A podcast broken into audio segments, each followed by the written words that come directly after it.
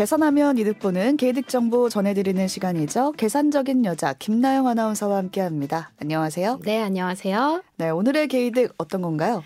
오늘의 게이득은요, 에어컨 전기요금 아끼는 법입니다. 어, 봄이 온 지 얼마 안 됐는데 벌써부터 여름 준비를 하시는 건가요? 맞습니다. 사실은, 어, 저만 그런 건 아니었을 것 같은데, 작년 겨울에 있잖아요. 음. 다들 난방비 때문에 그 고지서 받기가 겁나셨을 그쵸, 겁니다. 네. 저 역시 마찬가지고요. 이게 자라보고 놀란 가슴 소뚜껑 보고 놀란다는 속담도 있잖아요.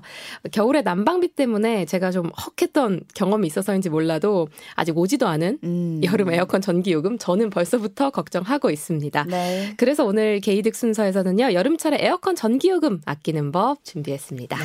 봄에 미리미리 알아보는 에어컨 전기 요금 아끼는 방법 어떤 게 있을까요? 우선 에어컨 전기 요금 아끼는 법 하면 아 잠깐 외출하더라도 꼭 에어컨을 꺼야 한다. 자, 이런 음. 의견이 하나 있고요. 반대로 잠시 외출할 때는 오히려 켜놓고 가는 게 전기세가 덜 나온다. 또 이런 의견이 있습니다. 이 두 의견이 에어컨 종류에 따라서 또 맞는 말이기도 하고요. 틀린 말이기도 합니다. 아, 저는 후자에 가까운데 뭐 음. 멀리 가는 게 아니라 잠깐 뭐 세탁소 다녀온다 하면은 잠깐 켜두고 가는 게 좀 더 아끼는 방법이 아닐까라는 음. 생각은 들거든요. 근데 이게 에어컨 종류별로 다르다라는 거죠? 음, 맞습니다. 에어컨이요. 크게 인버터형하고요. 또 정속형 이렇게 두 가지가 있거든요. 아마 요즘 사신 분들은 대부분 인버터형 쓰고 계실 겁니다. 그러니까 음. 인버터형부터 설명을 드릴게요. 어, 23도로 실내 온도를 제가 설정을 해놨습니다. 그러면 처음 에어컨이 아주 그냥 신나게 돌아가겠죠. 음. 그리고 실내 온도가 조금씩 떨어져서 제가 희망했던 23도까지 내려왔다. 자, 그러면 이 순간 인버터형 에어컨은요, 전력을 최소한으로 쓰면서 이 23도를 유지하는데 애를 씁니다. 음, 그래서 우리가 잠깐 뭐 아까 말씀하신 것처럼 세탁소에 외출을 했다고 가정을 해볼게요. 밖에 나갈 때는 에어컨을 만약에 껐어요. 음. 그러면 23도였던 실내 온도가 다시 슬금슬금 올라가겠죠. 그렇죠. 뭐 27도 정도까지 올라간다 치면 맞습니다. 그리고 나서 다시 집에 돌아와서 에어컨을 켜면 아까까지 올라가던 27도를 다시 23도로 낮추기 위해서 이 에어컨이 엄청난 전기를 쓰면서 어. 일을 합니다. 네. 그러니까 차라리 말씀하신 것처럼 외출할 때 에어컨을 켜놓고 나갔다면 음. 최소한의 전력을 쓰면서 23도를 유지했겠죠. 음, 그러니까 만약 우리 집 에어컨이 인버터 에어컨이다라고 한다면은 잠깐 외출할 때는 에어컨 켜놓고 가는 게 좋겠네요. 정답입니다. 음.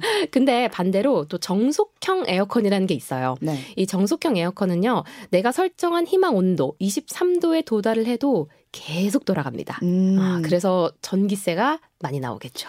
그러면 무조건 인버터형이 좋다. 에너지 비용 줄이는 좋은 제품이다. 이렇게 생각하면 되는 걸까요?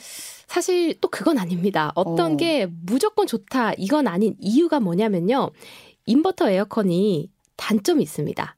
바로 비싸다는 거예요. 어, 그렇죠. 요즘 에어컨 살려고 하면은 돈 100만 원 이상 줘야 되잖아요. 음. 근데 요즘에 생산된 제품들이 다 인버터형 에어컨이라고 하더라고요. 네. 근데 이런 비싼 인버터형에 비해서 정속형은 비교적 저렴하다 이렇게 생각하면 될까요? 맞습니다. 음. 최근에 나오는 게 다 대부분 인버터형은 맞는데 그래도 정속형도 나오긴 나오거든요. 음. 근데 확연히 저렴한 걸 오. 어. 확인하실 수 있을 거예요. 네. 자, 근데 우리가 전기세도 또 중요하잖아요. 만약에 12시간 정도 정도 내가 쭉 틀어놨다. 이랬을 때 정속형이 10만 원 정도 전기세가 나온다면 인버터는요 그거보다 한 35% 정도 저렴한 음. 한 6만 5천 원 정도 나온다고 생각하시면 됩니다. 네. 그래서 만약에 여러분이 하루에 에어컨을 내가 진짜 뭐 몇 시간 안 튼다. 그리고 우리 우리 집이 공간이 좀 작다. 음. 자 이러신 분들은 비교적 저렴한 정속형 에어컨을 구매하시는 게 낫습니다. 그럼 반대로 좀 집이 크고 에어컨을 난 오래 튼다라고 한다면 좀 비싸더라도 인버터형을 구매하는 게 더 좋겠네요. 맞습니다. 음. 에어컨을 사용하는 그 공간하고요. 그 활용 패턴 같은 걸 계산해 보시고 또 이득되는 에어컨 선택하시면 좋겠습니다. 네. 오늘의 개이득 정보는 봄에 미리 알아보는 에어컨 전기요금 아끼는 방법이었습니다.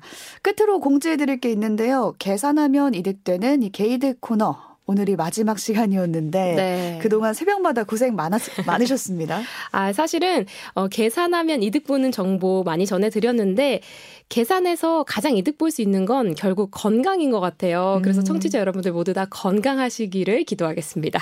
네, 건강한 하루 보내시길 저도 함께 바라면서 계산적인 여자 김나영 아나운서와 여기서 인사 나누겠습니다. 고맙습니다. 네, 고맙습니다.